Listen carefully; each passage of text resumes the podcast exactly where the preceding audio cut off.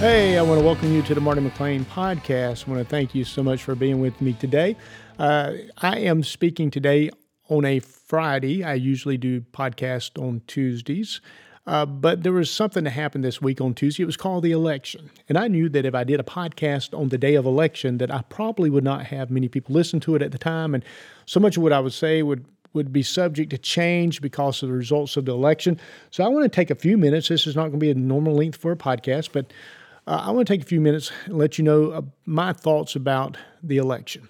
Well, like most of you, when I went to bed late on Tuesday night, uh, the election was one way, and then when I woke up uh, on Wednesday, it had drastically changed.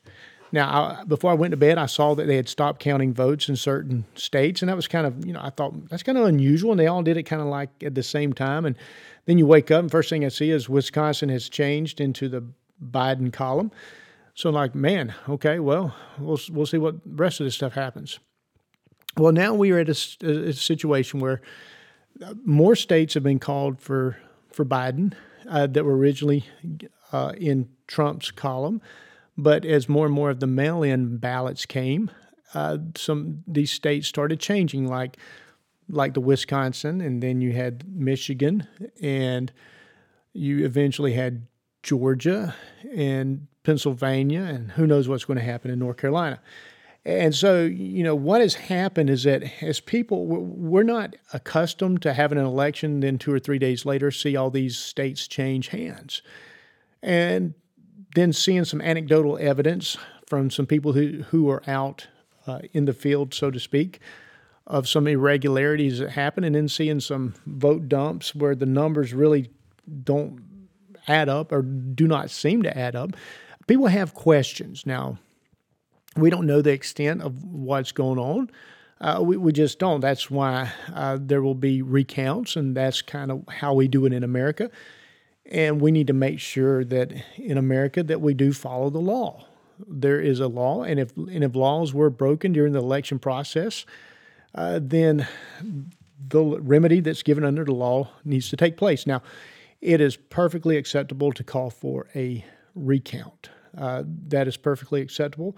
And uh, I think President Trump in the next day or two is going to uh, list some evidences of what he would call voter fraud. And I think that many people are just looking at how things have unfolded, and and you just kind of look at it and think, you know, it usually doesn't happen like that. And so, of course, people have questions. Of course, people are like, you know, I'm I'm an American and everything, and I understand that uh, we have a peaceful transition of power, which we need to continue to have a peaceful transition of power. That's that's without question. But if there are legal remedies, if there are legal legal ways to address grievances, then you know, if a candidate like President Trump takes those legal remedies to address the grievances that he has, there is nothing in the world wrong with that. As a matter of fact, I think for the sake of future voter integrity as well as the integrity of this current election, I think some things need to be looked into. That's my, you know, that's that's my my personal opinion. There are some things that we need to remember. Of course, as I mentioned, they have from the decision desk at various places given the number of electoral votes to Biden that he needs to become the next president. Now, that is not official. That is not based upon recounts. There will be recounts, and if there's grievances that have to be decided, uh, they will be decided. And, you know, just obviously, I've told you before, I, I voted for uh, President Trump. I said I was voting for policies, and the policies of the Republican Party are so different from the policies of, of the Democratic Party. To me, it was no contest of who to vote for. Now, you have to understand with the Biden Harris ticket, you have the most pro abortion ticket in U.S. history. Also, you need to go and look at Joe Biden's views on kids and the trans, transgender issue.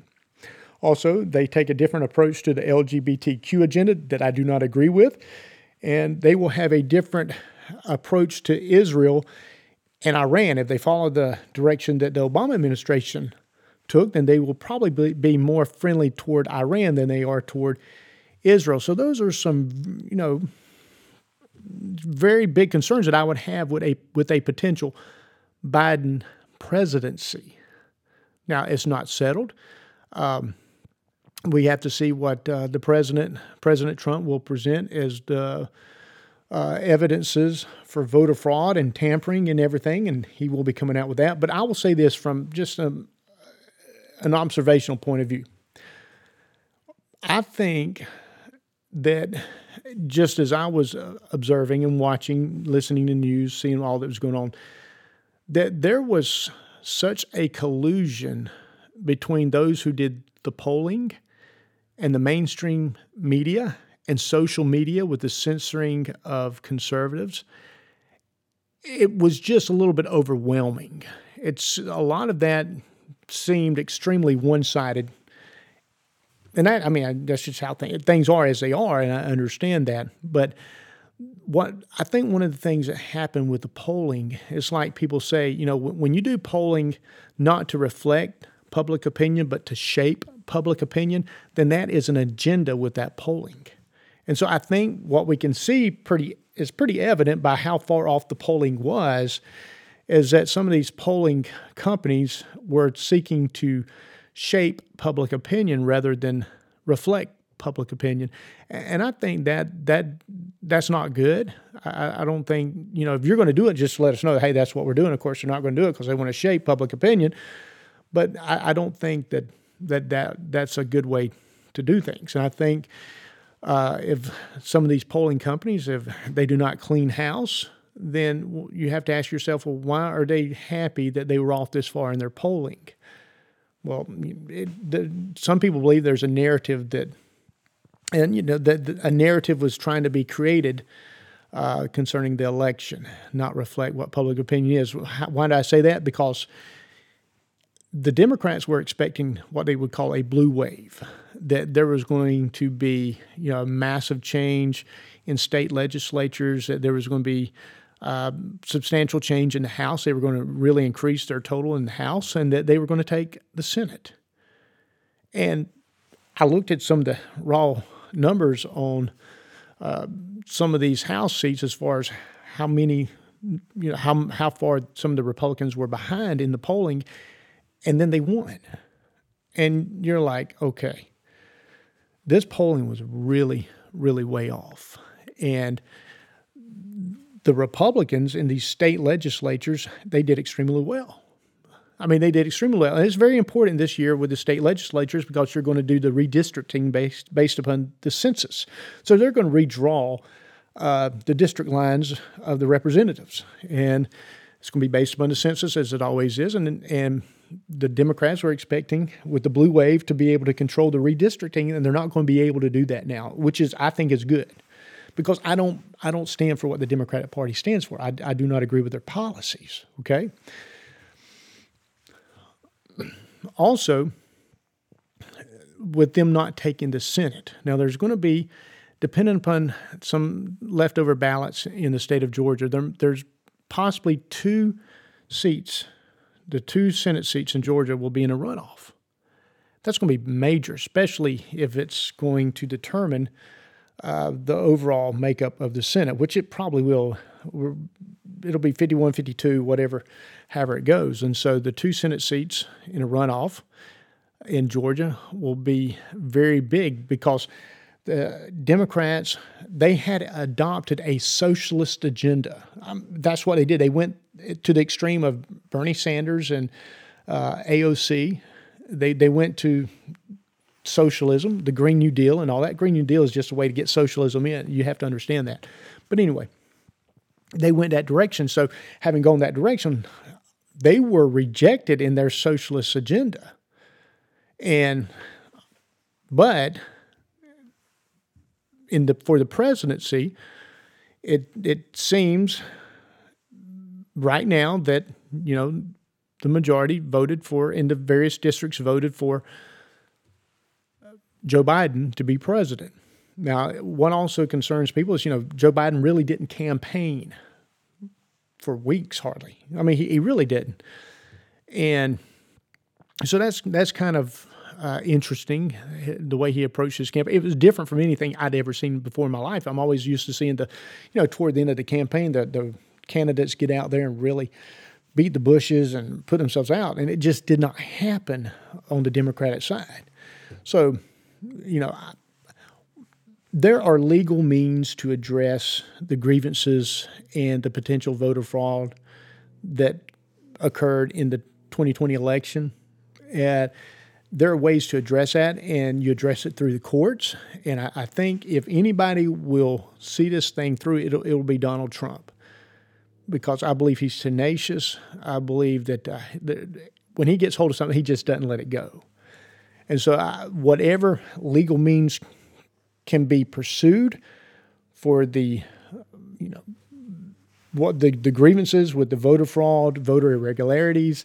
Uh, you know, from an outside looking in point of view, when you see big cities like Philadelphia and Detroit, and it's almost like all these ballots keep being added and added. I mean, from the outside looking in, and you look at stuff like that, and it's like, okay, some people get to, you know, get to thinking, okay, I wonder if they just want to know how many votes do we need?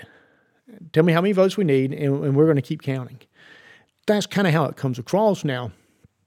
For it not to appear that way, you have to have transparency. And there was a lot of transparency that was lacking in this election in certain areas. And so that makes people, if, if you're not going to be transparent, then you're you're going to have people look at you with suspicion. That's just how it is. And I think some of the laws that have been changed regarding uh, voting needs to be changed back. People need to have a voter ID.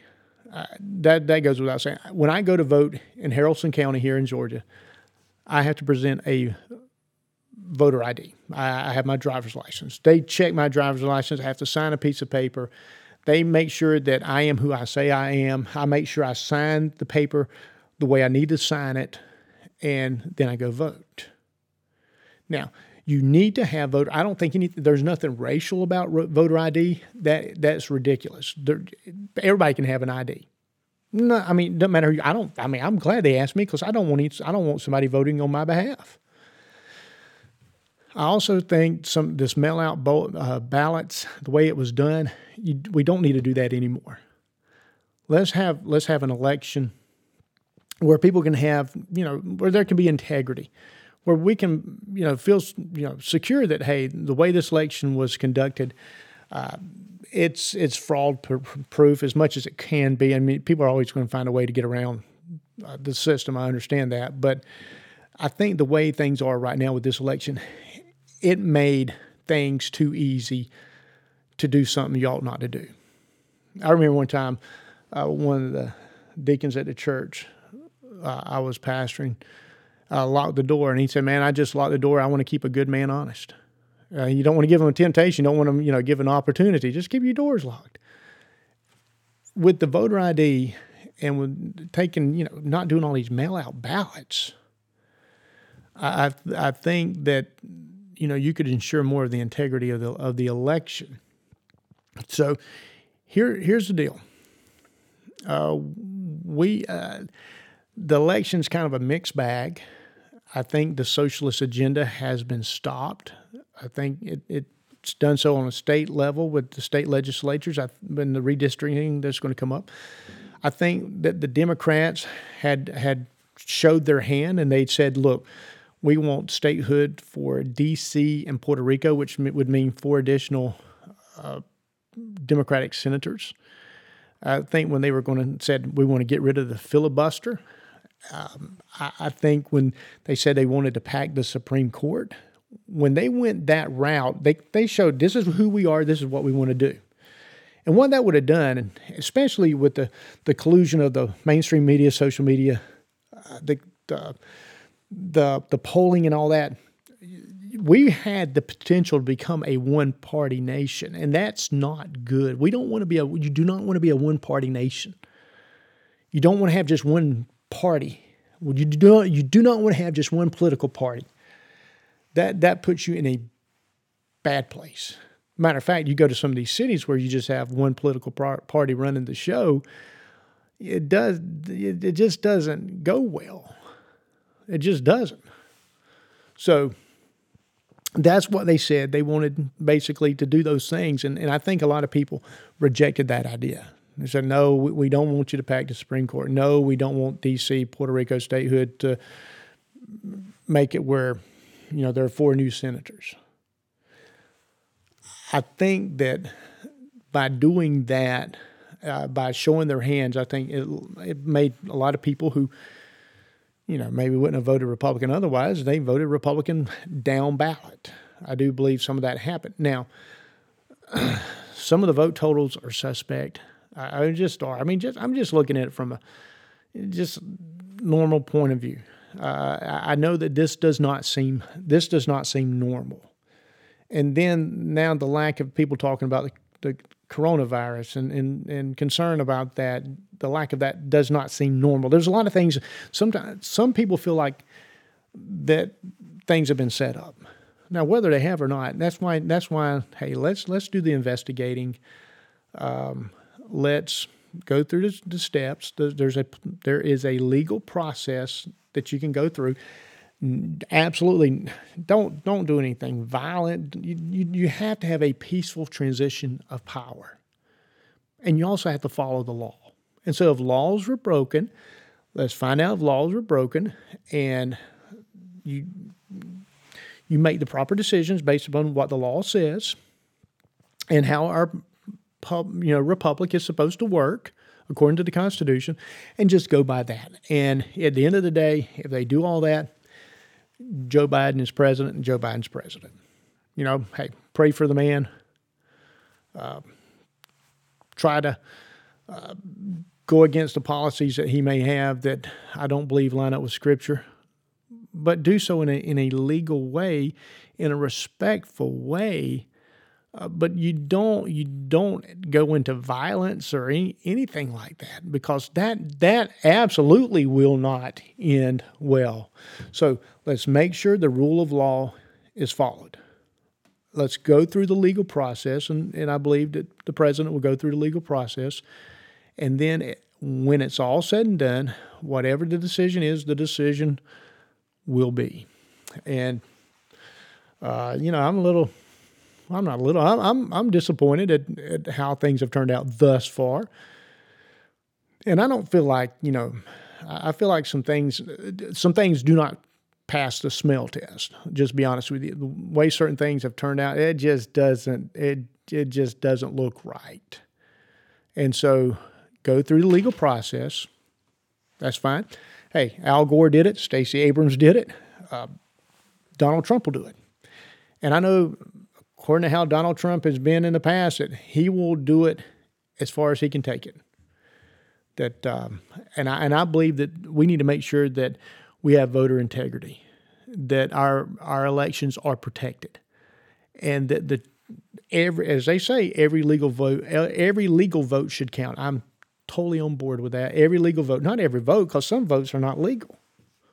I mean, if I voted three times, I'd have two illegal votes. So every legal vote should count. And however it ends up, it ends up. That's just how it is. And then we got to do a better job of convincing people. We got to do a better job of stating our case.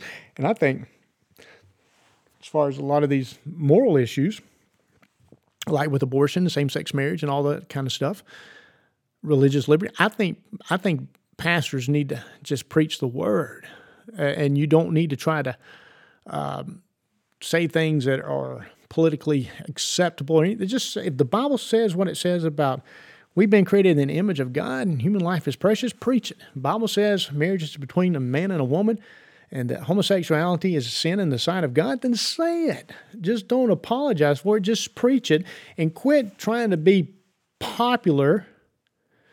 Instead, be faithful to preach the word. Just preach it. The whole counsel of God. So anyway, you know, and I and I will go ahead and just say this too: God is in control. Without a doubt, God's in control. I know God's in control, but God expects us to also be involved. He expects us to be active. You know, you, you look in the Bible, Esther didn't say, "Yeah, God's in control. I'm not going to do anything." No, she she fasted. She she went in uh, before the, her her husband. Uh, she pled her case. She she had a plan. So you know, you don't just say God's in control. Let's just sit back and do nothing. You you go through the steps. What can you do? Go through the steps, and you trust God. And you know, I, you know, we'll just uh, we'll see what happens. That's all I can say is we we'll see what happens. But be very pref- prayerful be kind to the people that you disagree with. Be kind to people. Don't do anything crazy. Don't be violent or anything like that. But just do what you need to do, go through the proper steps, and then having done all that you can do, the rest is in the Lord's hands. And I think that's what uh, the Republicans are going to do. Just go through the legal steps. It'll be in the Lord's hands at that point. All you can do is all you can do. But don't ever go into violence. Don't ever you know, riot and all that kind of stuff. Just go through the proper legal steps. Okay. Well, that's my take on the election thus far. Um, I, you know, I'm sure when I come back on Tuesday, I'll have something else to say. Uh, there'll be a, an expansion. Probably going to look back at some more of the book of Ezekiel as well. But uh, God bless you. I know it's been a long week, and uh, you know your your trust, your hope is in the Lord. Uh, we don't trust in chariots. Uh, we trust in the name of the Lord our God, and and He is our source of strength. And we do live in a world where where not everything turns out the way we want it to. We live in a world that uh, that has sin in it, and we're, we're not in heaven yet. And God has called us to be salt and light. So hey, make a difference in this world, be salt and light, stand for what's right, do it in a loving and kind fashion, but don't ever apologize for anything that God says because He needs He never needs our apology. Okay? So just say what Scripture says. Be kind, be loving, and I hope you have a great week. And I'll see you next time on the Marty McLean podcast.